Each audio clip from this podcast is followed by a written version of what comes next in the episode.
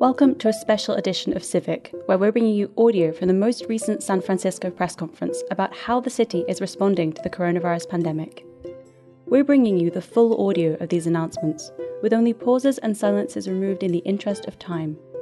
This announcement was made on Tuesday, June 30th, 2020. You're listening to KSFP-LP 102.5 FM San Francisco.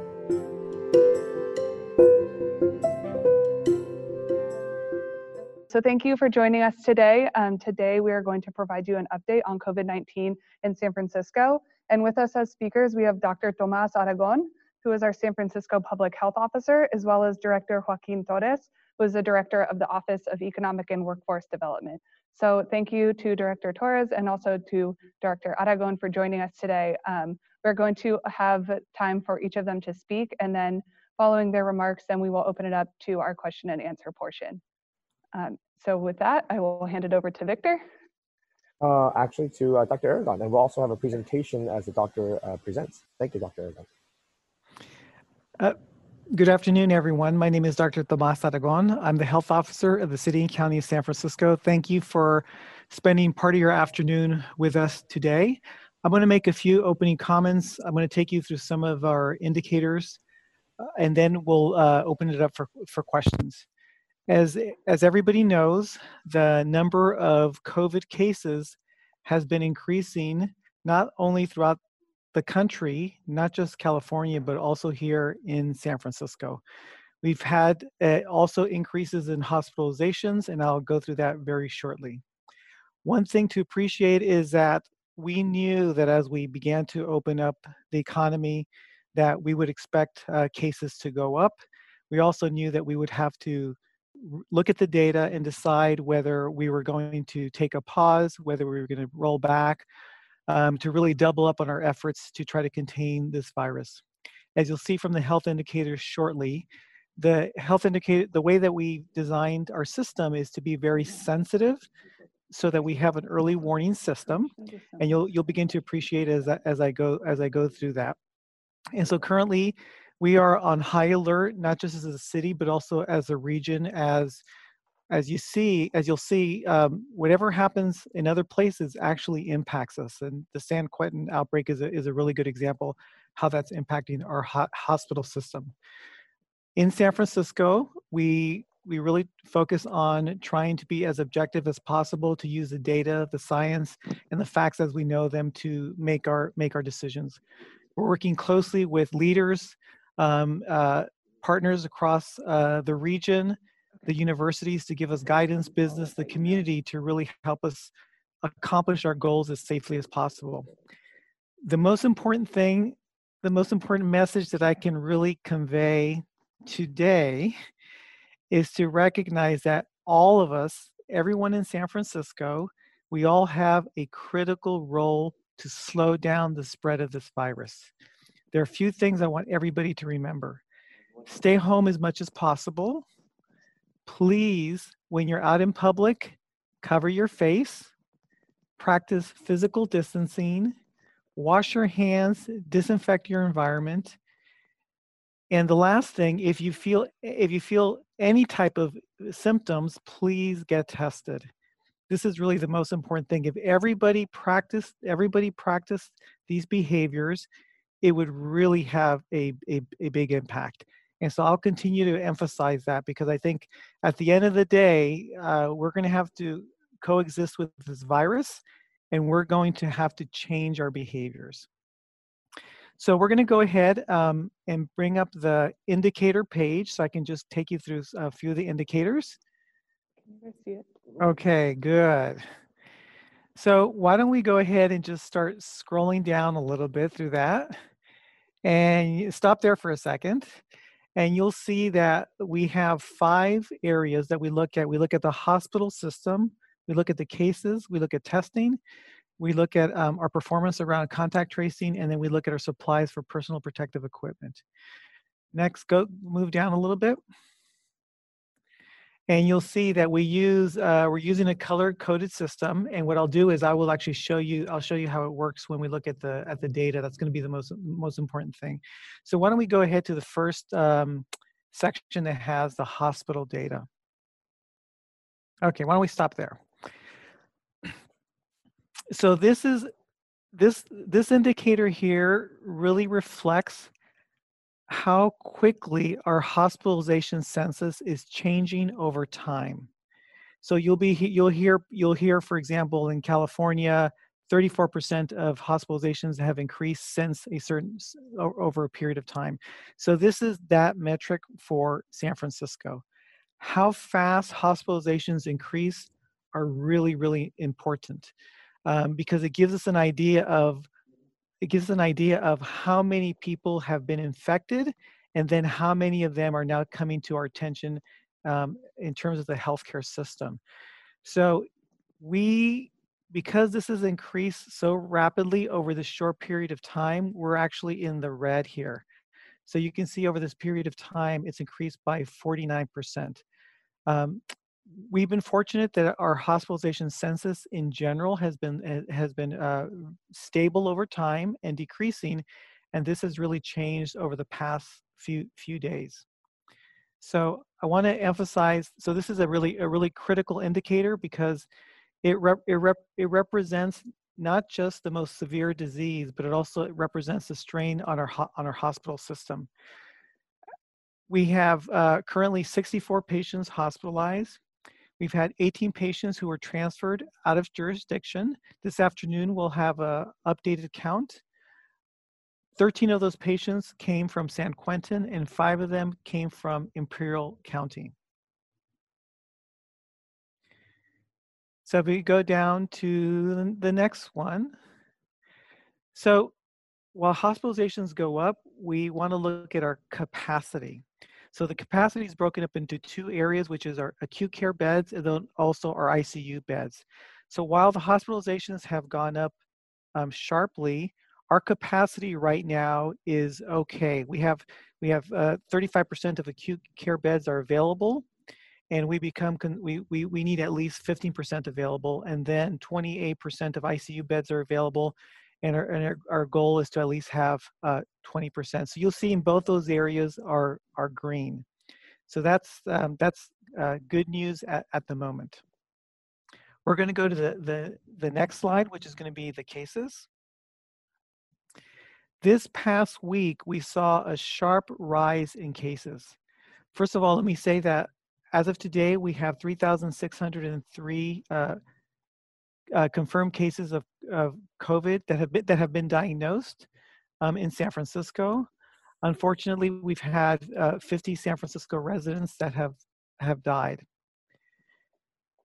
The met the way that we calculate this metric is that we take uh, the we take the cases um, over a seven day period and we calculate a rate and you'll see that the rate increased up to 5.9 per 100,000. It's decreased slightly to 5.8. We're concerned if we're if we're going above 6.0 per 100,000. Our goal is to be less than 1 per 8 per 100,000. And you can see that we've never we've have not achieved that yet, but it did stay flat and this recent increase is is very concerning to us. And the reason why it's concerning to us, just like the hospitalization data, is that we don't know whether this is going to be a one-time blip or whether this is the tip of the iceberg and we're going to have a rapid increase in cases and hospitalizations. It's too soon to tell. So we're going to be mon- we're going to be monitoring closely over this coming week. And one of the common questions I get is, how is this going to affect um, the pausing of our reopening. So we do not anticipate reopening um, for at least through the July 4th weekend. So assuming that if things were to get better, then we would we would start considering whether we can open up and we would look at that early next week. So it's really important for us to have realistic expectations that it's too early to to for us to know if we're getting ourselves into a situation that's going to be hard to get out of and you see that happening in other counties is that when when the when the effective reproductive number goes above one the cases start um, increasing. It's a positive feedback loop and it's really hard to to turn it back. Once you have a lot of people infected it's hard to turn that back. We don't know whether we're in that situation. The next several days is going to is going to be really critical. Uh, in terms of testing, to date we've we've we've completed over 140,000 tests. Our overall positivity rate has been around three percent. In general, um, the state would like us to be below eight percent but the lower the better. From my perspective, three percent is still relatively is still relatively high, it, eh, um, and the reason is is that it means that on average, what, what we expect is that up to three percent of people are actively inf- in, infected. And for people that have large exposures where there's gatherings, that means there's a there's a good probability that at least one person in that gathering is going to be positive. And that's why it's it's it, it's important for us to really push that positivity rate as low as possible. We have 29 testing sites in San Francisco. Any worker that leaves the home to work can get tested regardless of symptoms. Important for folks to know that. Anybody living in San Francisco that has at least one symptom symptom can be tested for free. And we, anybody that's been exposed to a positive case can also be tested. So please make sure you connect to 311 and to and to visit uh, um, our our uh, website if you need more infor- more information. I'm not going to go through the other indicators. We're doing we're doing relatively well in the other other indicators, um, and we are there's a lot of activity happening this week in terms of looking more closely at the data. We're doubling up our efforts working with the populations that have been that have been impacted. We know, for example, in the Latinx community, there's always been that's always there's always been a lot of infections in that community and we're we're studying the epidemiology to see why this increase is is happening. So we're in the process of really really trying to figure that figure that out. What i'm going to do is i'm going to turn it over to joaquin torres who will give you um, an update from um, his perspective and then we'll open it up to questions and, and uh, i'm sure we'll be able to cover a lot of different areas as we answer your questions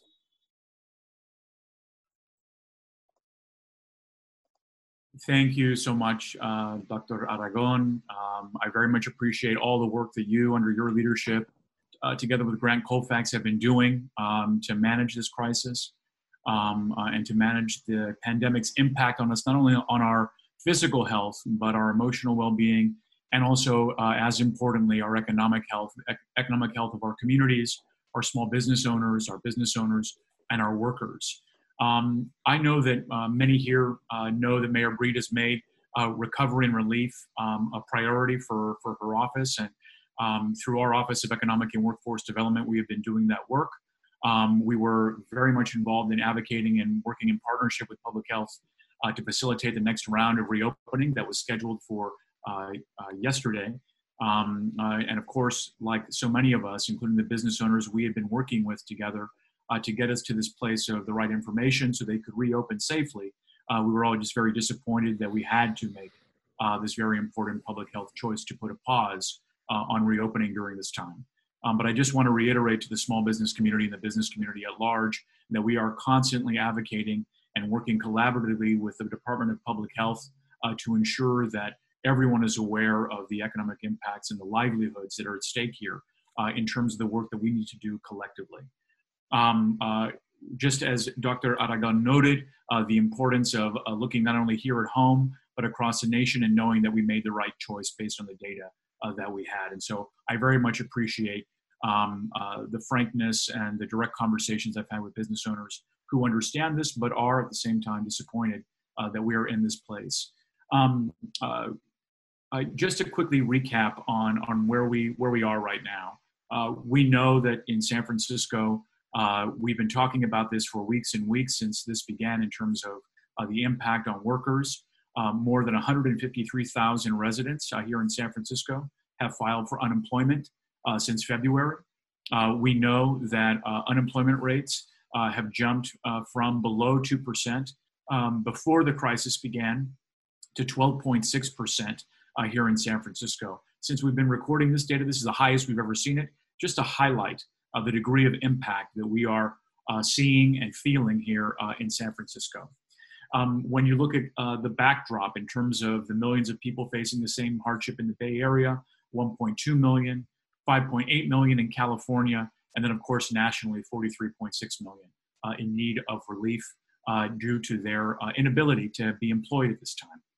Um, uh, as we've continued to say, we've seen the need be unprecedented, but we've also seen extraordinary work done um, um, um in terms of developing new programs that can support uh, our communities during this time, whether they are workers, whether they are businesses, um, and also doing that through immediate relief.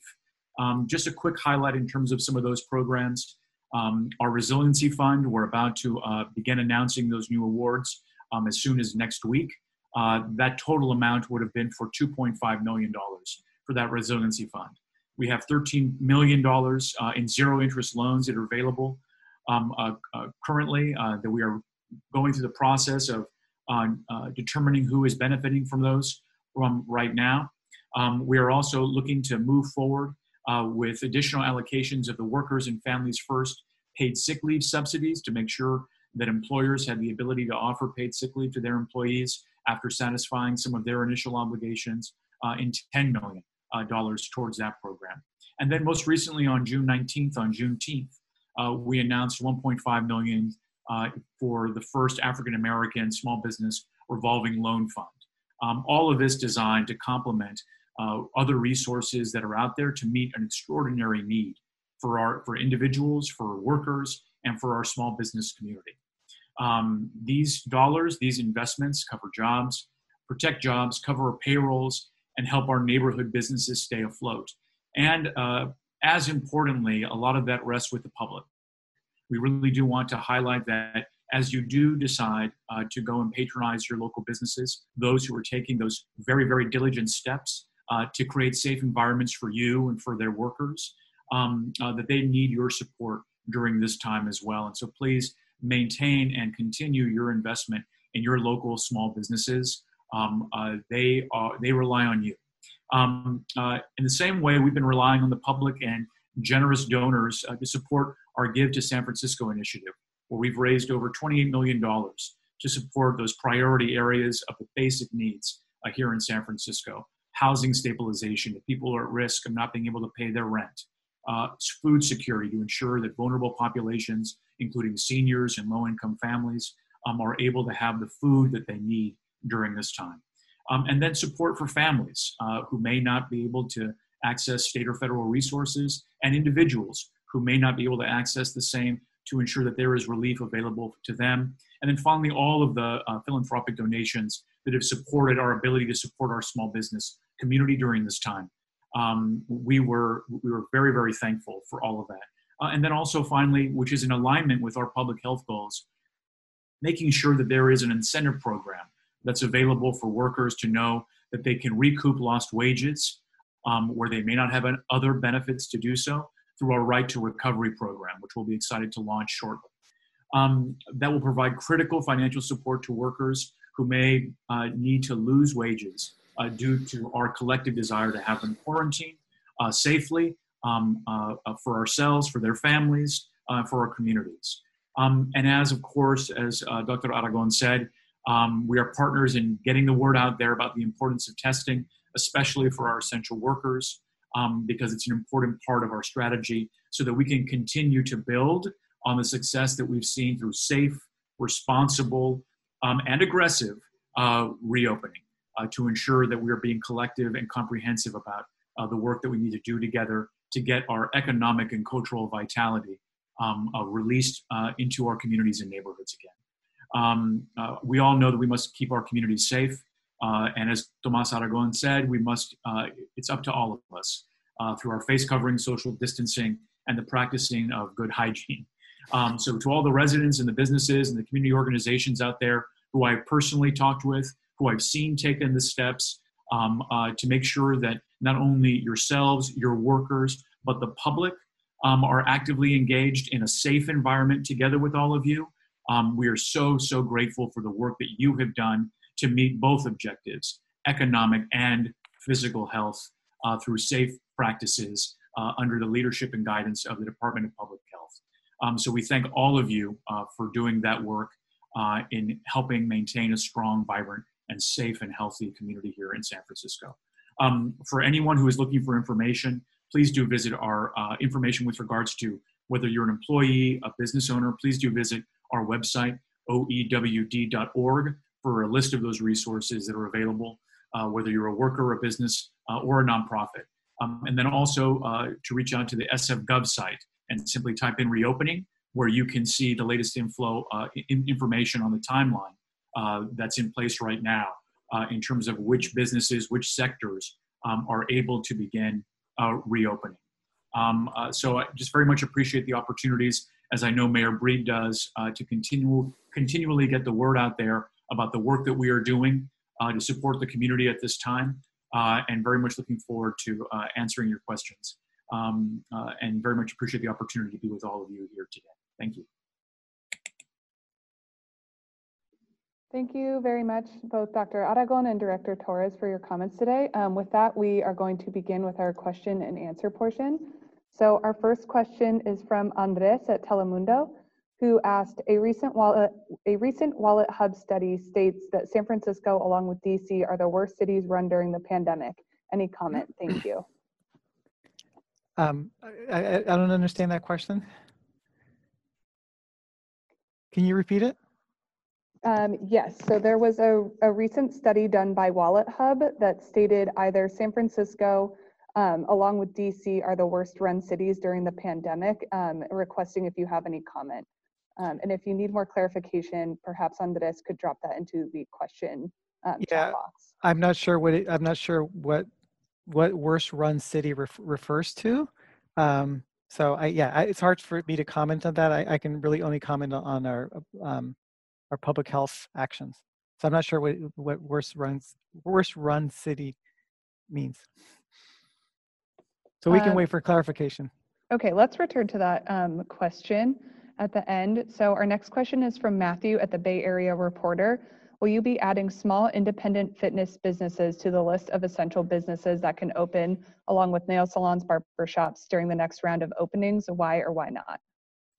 Um, at, yeah, so that, ca- that that that category is along. One thing to one thing to realize is that so um, we had decided we we started with low risk categories first, moving to higher risk categories, things that are going to be done indoor. And then within that, we're spreading them out. And so this is all part of the bucket of things that are going to be spread out. And I think one of the challenges is that is that um, sometimes businesses will get frustrated because they they feel that they can operate immediately. And what happens is that because we spread it out, it may if it doesn't come in the next wave, it would probably come in in, in the next gate. So it's not it's not that we're we have anything um, negative about, about a, a, specific business is that we're trying to we're, we're spreading out the activities. Um, so it's too soon to tell about that specific activity but i know that's being considered with everything else. Just speaking to that uh, to, to, that component we've been in conversations with dr aragon as well um, uh, to make sure that we see this as an opportunity um, uh, to ensure that uh, industries like these sectors like these um, have a way to open up by maintaining those conversations about practices that can be adhered to to help us do that. Um, thank you. Our next question from Angelina at KTSF. When will hair salons be allowed to open? What is the timeline for opening restaurant dine-in? Thank you. So um, hair salons is part of personal businesses that we were considering as a group. And that's part of the, um, what happened with this pause and that that that group right now is is being moved we're not going to we, it won't happen the li- earliest that that could even we could even begin to think about it is going to be after the july 4th weekend assuming everything looks good but again we're going to we're going to look at it we're going to look at the data carefully we're going to look at the, the all all the different activities that we're thinking about opening up and making any any additional decisions after we really have a good look at the data. But it is being considered as that among those activities that are called personal services, and so those will be considered as a group at, the, at this time. Thank you. Um, our next question comes from Maureen at KRON 4. Are any steps being taken to try and discourage gatherings over the 4th of July weekend? That's a really good question. And that's one of the reasons why I think it's really important that we have this media availability, because I think it's really important to get the message out there. Um, so, yeah, so the July 4th weekend, the best thing you can do is to stay home. that's just in general. Um, we're really going to, I think uh, one thing you have to realize is that um, any type of gathering, any type of gathering where people are coming together and they're close proximity, um, especially if they do not wear face covering or raise their voice, is high risk. And so it's very important for us to realize that. So we, we hope we hope that people will will stay primarily stay home, but if they do go out, please avoid crowds. Please look at, at social distancing. Please wear uh, the face covering. It's incredibly, incredibly important. And this is just true throughout all of all of California. Just um, we've seen over the past several weeks that the gatherings has really had um, has made an, an, an impact. One thing to realize is that gatherings is a social phenomenon. This virus doesn't care why you gather. The virus has no values. It doesn't care why you're getting together. It will exploit any type of gathering, regardless of the purpose. And that's one thing people really have to understand. This virus is relentless and it's unforgiving, and it will lull us into a sense of uh, confidence that everything is okay. It is so infectious. It's so infectious. Just talking puts infectious aerosols into the air, and it's especially worse if you're if you're indoors. And so I think it's really important for people to get that message and for the media to really get it get it out there that this, this virus is is very is very um, sneaky in how it infects us. There was a question that we were asked um, uh, the, the other day around what the, what else the public can do to support the business community during this time, and I think that specifically with regards to this level of comfortability that people are getting um, uh, getting themselves into sometimes, that business owners are doing a great job of maintaining a direction to their clientele about maintain your face covering. You cannot enter without a face covering, etc. And I think really that what we need, there's so many people who are abiding by that, but there are some that are not. Um, and it's just very, very important that these business owners are just trying to do their part to support our public health goals. And we really need the public's help in responding to that positively, um, patiently, and with a sense of understanding that this is the work that needs to be done to get our economy back up and running again with some level of stability um, uh, so that we can hum and be vibrant again here in San Francisco. Yeah, I just want to re- reemphasize what what uh, Joaquin just said. It's if all if all of us really adhere to the protective behaviors, then it's gonna it's gonna make it it's gonna make it easier for us to um, to restart the economy. So it's really really really critical.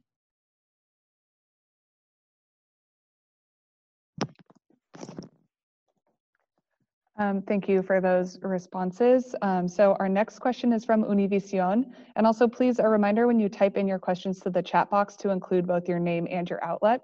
Um, our next question from Univision, what is the importance for residents to wear face masks inside businesses? We have noticed many residents getting upset when being asked to wear masks.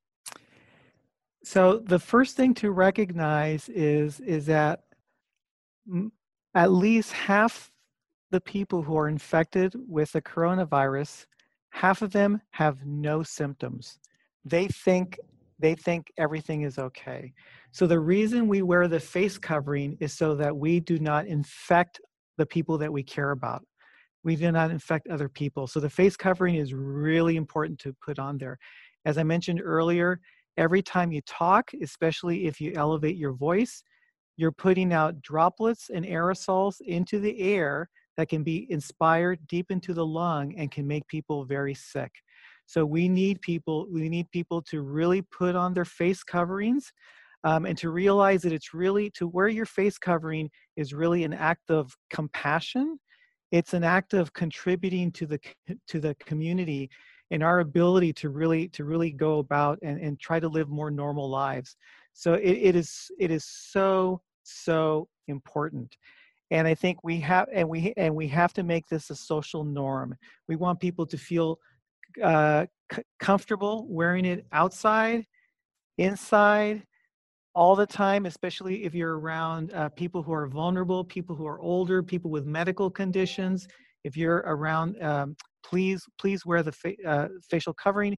When you're at work with your coworkers please wear the facial covering. Otherwise you're going to infect your coworkers and that's what we're we're, we're seeing with uh, the essential workforce we see a lot of infection happening in that population Um, thank you. Our next question is from Roland with the SF Chronicle. Were the 103 new cases on Friday connected or linked to a specific location? Uh, no, we the we um there wasn't a specific location. We saw some general we we saw some general trends. Um, we continue to see the infections in the parts of the city that have been impacted, which has primarily been uh, the Mission District, Excelsior, Outer Outer Outer Mission, and Bayview Hunters Point. Um, and then we saw some increases more in persons who are uh, persons who are uh, other ethnic groups outside of the Latinx, so white, uh, African American, more in the young, including in late June, we saw more person, more teenagers becoming infected. So in general, it's it's really it's it's it's it's going beyond the core group that we've been seeing them. And I think that's why it's really important for everyone to really take to heart the recommendations. But there hasn't been a specific there hasn't been a specific um, lo- lo- location or a, a specific activity that we've been able to identify just to go back to the um, uh, the question around Fourth of July celebrations, I believe that all the media who are on the call have received the mayor's press release, where she has um, uh, amplified what Dr. Aragon had said earlier as well in terms of uh, the waterfront celebration not occurring this year, not occurring this year, um, and then asking San Franciscans to practice um, uh, safe social distancing now uh, and on the Fourth of July weekend. So also you can look to that press release as well. Thank you. Our next question is from Karishma with KQED. Um, she has several questions, the first of which is, what are the contributing factors in climbing cases? So yeah, so we uh, we can't point to any one thing, but I think in general, when you just look across the country and across California, and we know we we know that in general, just from the our our, our observations, there are more people that are out and about there are more people that are that are you see more people gathering for for different purposes. We see people not wearing their face coverings. I know uh, we get we get complaints of people not wearing their face coverings at work. We get complaints of um, a client a customer not wearing a face covering. And one thing they really appreciate is that the workers who are in that store they're getting exposed to customers all day long and so that, and that's why it's really it's really important so we, we know that collectively this is making a difference and then anecdotally we we know we um, we, we know that people are traveling to other parts of California. Some people are even traveling out of state and getting infected in other areas and then bring it back to San Francisco. So even if you travel, you really need to continue to practice. You need to continue to practice this and just recognize if you go into an in, indoor indoor activity in another area, because that area allows it, you're putting yourself at risk and you may be bringing the infection back to San Francisco and to your family. Was there uh, was there a follow-up question to that? Um, yes, we have a few questions from Krishna. Okay. Thank you. Um, so her next question is, are you prepared to not just pause but roll back reopening? And then um, in addition, she asked, what would it take for San Francisco to roll back anything? That's a really good question. I think um, right now we're in a very different situation than we were when back in March when we did the shelter in place. You remember back then we did not have case investigation, contact tracing, we did not have sufficient testing. We didn't know a lot about asymptomatic infection. So we know a lot more about the virus now than we did back then. We also know from other countries that are fighting the coronavirus that they're able to open up their economy safely and, and stay and stay open while implementing all of these interventions. And so before we consider rolling back, we have to really focus on making sure that we're, we're implementing everything that we know about this virus. And it can only happen if everybody everybody does their part. The last thing we want to do is to is to uh, is to is to roll back. And what I would say is that um, that type of activity, uh, we would really do it as a region. We're in communication with the health officers in the region. We have frequent calls with the state. As you know, as you know, um, the state at this point right now is slowing down. They've done, they're recommending some rollbacks in certain parts of California that are getting into trouble. You'll notice that some of the um, uh, bars are being closed in Southern California and also the Central Valley. So there is there is some activity. What some people may describe it as as rollbacks. So it can happen, and so people need to realize is that if if if necessary, high risk activities may may be, may be rolled back. We're not there yet in San Francisco, and with everyone's contribution, we hope not not to have to do that.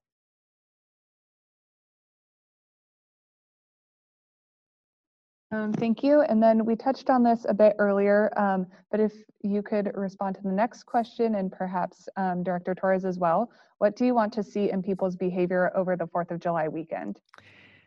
So I will give you sort of my, uh, my, my personal take is to uh, so fourth july 4th weekend is really special for for for everybody of course special for, for the country as well is to whatever whatever you do please please please do it safely. If you do go outdoors i think there are a lot of outdoor activities. Remember early on early on when we started opening up the first thing we opened up were outdoor activities recreation outdoor businesses. Think of all those weeks where we had all those activities happening people out running biking hiking doing all kinds of really good things and our numbers stayed down that's what we want. If you're going to do something this July 4th weekend, you're going to celebrate, do it in a way where go outdoors, spend spend time with people in your household and and and and and do it in a way the way the way we know that we can do it because we've done this before. We had all those outdoor activities. We can we can do things safely and so please choose something safely as opposed to going into gatherings, going indoors, not wearing your face mask um, not not social distancing. That's what's going to get us into trouble um, this weekend. Um, I think along the same lines is that if people are going to visit businesses to abide by social distancing rules, wear your face mask, comply with requests that say you can't enter if you don't have one on, um, uh, don't congregate in large groups, uh, wash your face. I mean, wash your hands. Don't touch your face, um, uh, and, uh, and and just keep everyone's health and safety in mind and be respectful. You might feel safe, but your activities could contribute um, uh, to new cases um, or activities that might uh, set us back, and that's not where we want to be. Uh, again, it's about everyone working together around these commonly held public health guidelines that are very simple and very concretely important for us to continue to make progress. And, and my hope is that um, that progress leads to additional allowances that allow us to continue to move forward, um, uh, which is what all of us want to see happen here. But it can't happen unless the public is working together with the guidelines that public health um, has put out for the community. Um, our final question from Karishma is Does San Francisco have what it needs if there is a major surge in cases? So, um, currently in terms of our hospital system yes currently we we do. Um, but we, we and, but we don't want to get to that place where we have to we have to uh, start using our surge our surge capacity in our, our alternative care sites that are being uh, developed. Um, the other the other thing that's uh, complicates our surge our surge is not just from san francisco residents it's also from people in other parts of california who, because of mutual aid, end up here. So we have patients from San Quentin and we have patients from Imperial County, all the way from the, the, Southern California. So anything that happens in California actually impacts us here in San Francisco, and so that that that contributes as well. We are right now we're doing we're doing well, and we want to continue. We want to keep it that way. Thank you. Our next question is from Ron with the LA Times. He has two questions for Dr. Aragon. The first is, why do you think people are acting differently now in complying with health orders than they were in the spring? And what needs to change to get people to act differently? Is the public less scared now? So I think this is a real challenge. I think what we're seeing is is is a, a, a, couple of things that I want to point out. One is I think it, it is normal behavior. I think this is normal human behavior. Um, stay, sheltering in place is is incredibly exhausting to people. Human beings are social human beings. We want to and need to spend time with other human beings. So this is natural that we're going to want to spend time with with with other folks. So I, I think part of this is just is just normal uh, us being normal humans. Um, and people get exhausted of doing these practices. We let our we, we let our guard down, and so that's why we have to sort of we ha- we're we have to sort of really mobilize. We, we need to mobilize psychologists, people who understand behaviors, really help us figure out how we can how we can really help people adhere to these um, practices because it's it's really hard. And then the other thing is leadership. Leadership really matters. And I'll, I'll just give you an example. In San Francisco, we're very fortunate because our leadership, our elected officials support the public health recommendations. And, and, and that, that's very critical. They, they wear their face coverings. They're, they're practicing what, we're, what we are preaching. And I think one of the challenges is, is that from, from at the federal level, from Washington, we're getting different messages people are getting different mixed messages about wearing face masks, how important they are, about not not following the science, and I think that can confuse some people in the population. And for those who are sitting on the fence, it may be enough for them to become more resistant to the public health messages. So I think having the political leadership, the business leadership, the religious leadership all being on board is really critical. We all need to be on the same page. Thank you. And our next question from Ron with the LA Times for um, Dr. Aragon is why do you think we're getting into trouble in the Bay Area, even though the Bay Area has moved slower in reopening than the rest of the state? That's a good that that's a, a good question.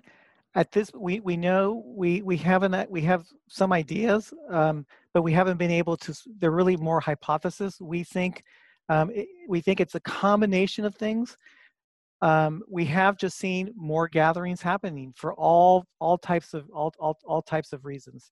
Um, and we know that in the occupational setting, especially the essential workforce, where they they work all day long and they get exposed to the public. Um, if they're not wearing a, a, face mask or the public's not wearing a face mask, then we're going to have more infections. And we also know that in the, especially in the area where there's a lot of crowding, where people live in crowded conditions, that those workers then go go home and they infect they infect the household and some of these households are big because people because of uh, housing is very unaffordable in san francisco you may have many people or multiple families living in single single locations and that contributes to that infection spreading even in the household. So we see that really, as I mentioned earlier, in the Mission, Outer Mission, Bayview Hunters Point, and the Excelsior District, we see high rates of infection in the community. And so that's going to be a combination of infection in the workplace, but also the conditions that people live in. Um, thank you, Dr. Aragon. Our next question is from Maureen with KRON 4. Today, the governor announced that he would add four counties to his watch list within the next 24 hours. Does Dr. Aragon believe San Francisco will be one of those counties? He also said that indoor activity is worse for spread. Is there any thought of shutting down indoor activity like in-store retail? Um, so yeah, so I guess the question is, is well, the first question is San Francisco going to be on the uh, the the watch list? Um, I'll have to wait. I'll have to wait. Um, we it, because because our hospitalizations have increased, it's very likely that we will, will we will be part of that list.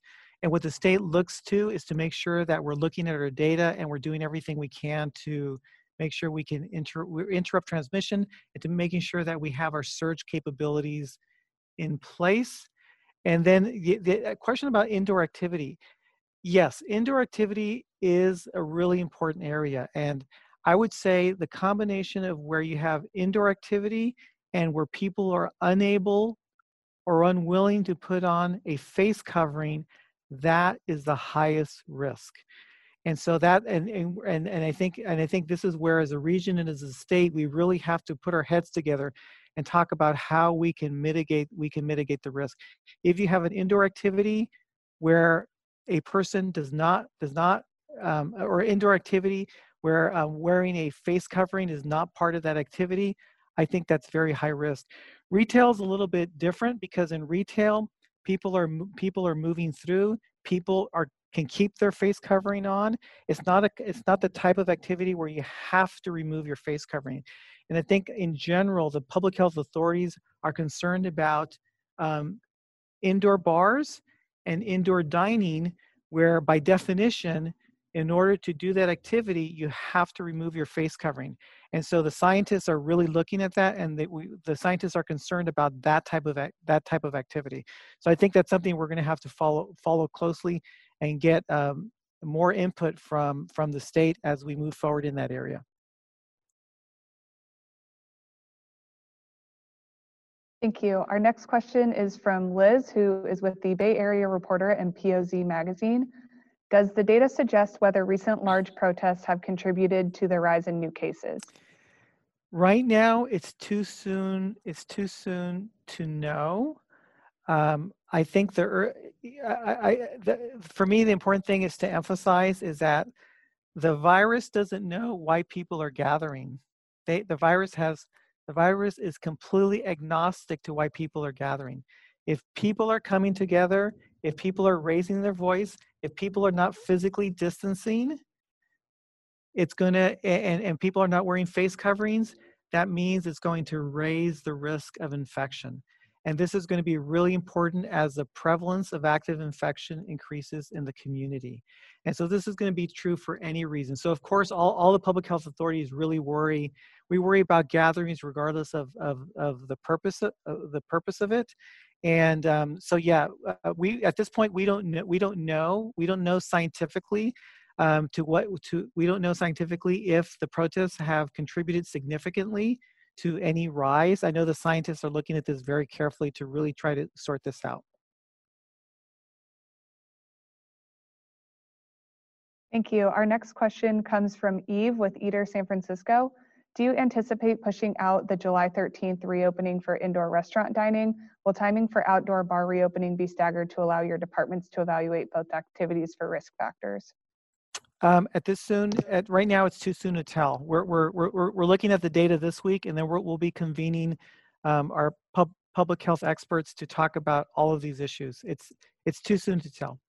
And what we're what we as a department are asking for in the conversations that we continue to have, because we know this is sensitive for the business community, and it's been great to have Dr. Aragon uh, respond that he knows and his staff knows this is important. That we provide enough advance notice of, for individuals um, as best as the department can um, so that businesses can plan uh, because we know that's extremely important in this time right now.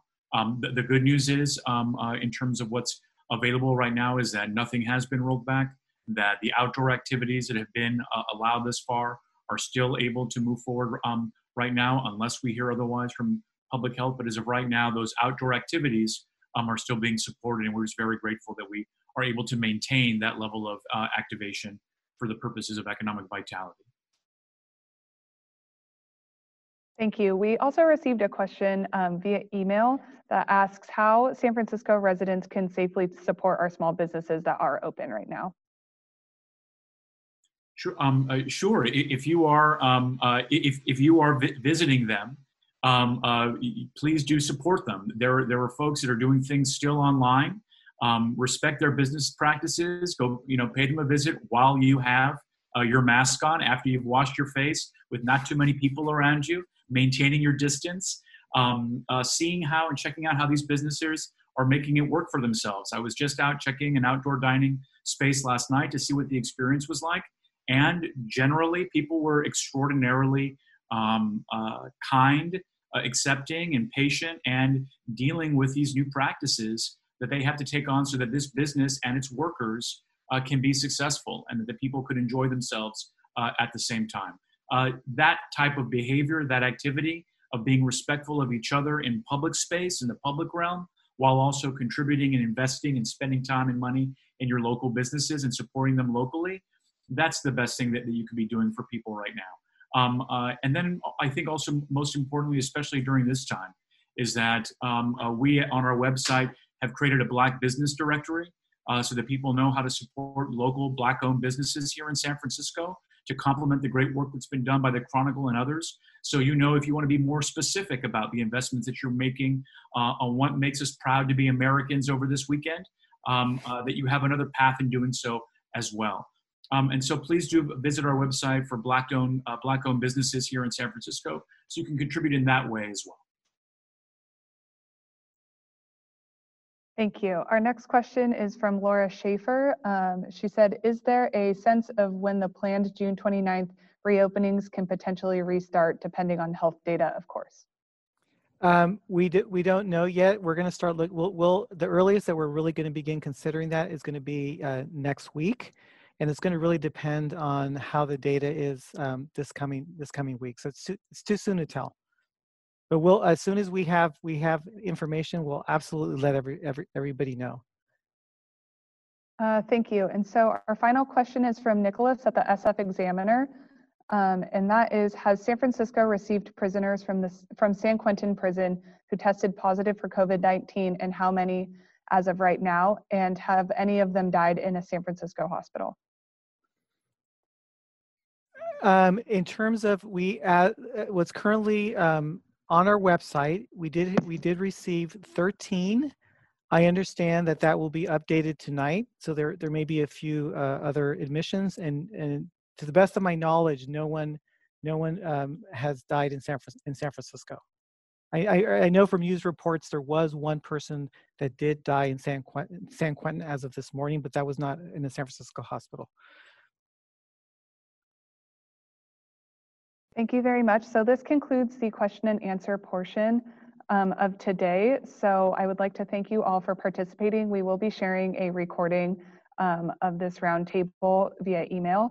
Um, so thank you again. And Dr. Aragon, if you could um, just stay on the video very quick, Univision would like a soundbite in Spanish um, for one of the questions that was asked before.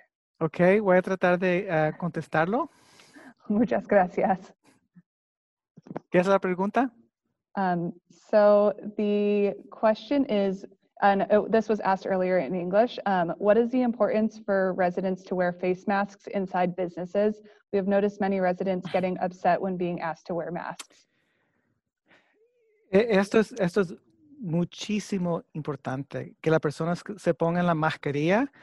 Una persona puede tener coronavirus y no tener síntomas.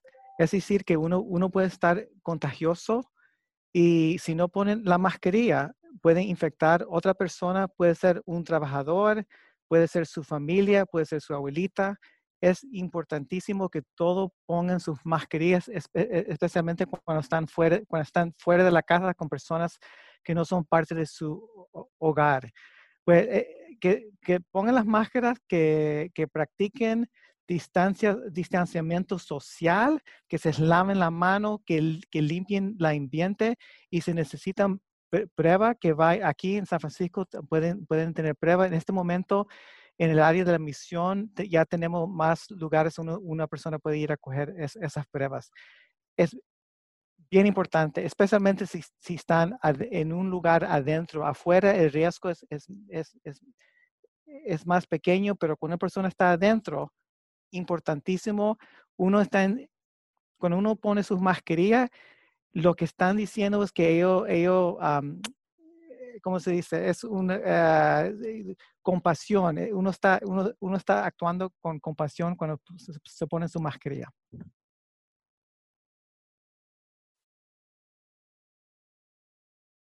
Um, thank you, Dr. Aragon. And then if we can just ask you one more question in Spanish from Telemundo, and then um, we will wrap up because I know you have another meeting to attend.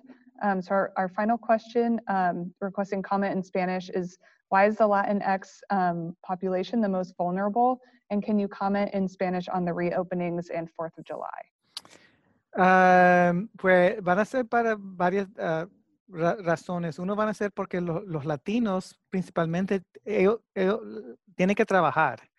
Y como tienen que trabajar, van a salir fuera de la casa tienen esos tipos de trabajo que no se pueden quedar en casa trabajando ahí con su computadora. Pues ellos, van, eh, eh, eh, ellos, van, ellos, tienen ese riesgo de estar expuestos a las personas, a las personas que, que tienen infección. Algunas veces también están trabajando en, en, ambientes, en lugares donde los trabajadores están bien, bien cerca uno a otro. Y cuando están en, en ese, cuando ellos están cerca a otros trabajadores, es otra vez importante que se, pon, que se pongan la mascarilla. Y nosotros, nosotros sabemos que bastantes veces no, no se ponen eso.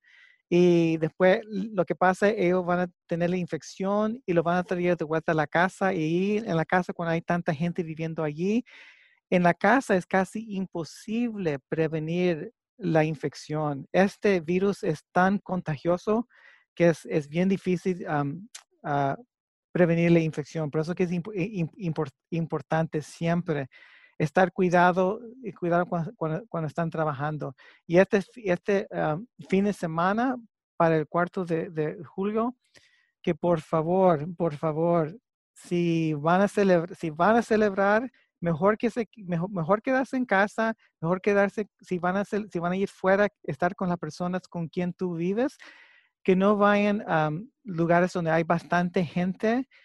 Si, lo, si por cualquier razón lo, ah, van a hacer eso, es importante el distanciamiento social, la mascarilla, lavándose las manos y tener mucho cuidado. Como yo dije, lo dije en inglés, yo no sé cómo se dice en español, ustedes me pueden ayudar.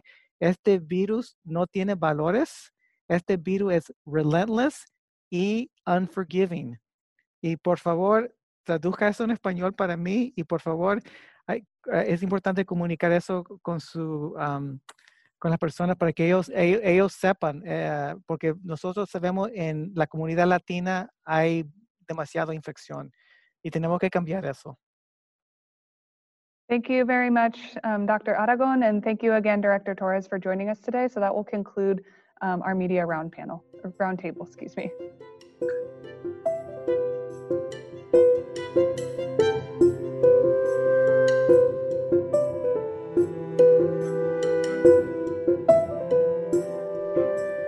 This has been a special edition of Civic from the San Francisco Public Press to bring you the full audio of the latest city press conference about San Francisco's response to the coronavirus pandemic. You can also find this audio and a brief text summary online at sfpublicpress.org. This was an update officials gave on Tuesday, June 30th, 2020. Because we're running full audio of the announcement with only pauses and silences edited out, we've had to interrupt our normal programming. We'll return you now to PRX Remix, storytelling from public radio. This is KSFP LP 102.5 FM, San Francisco.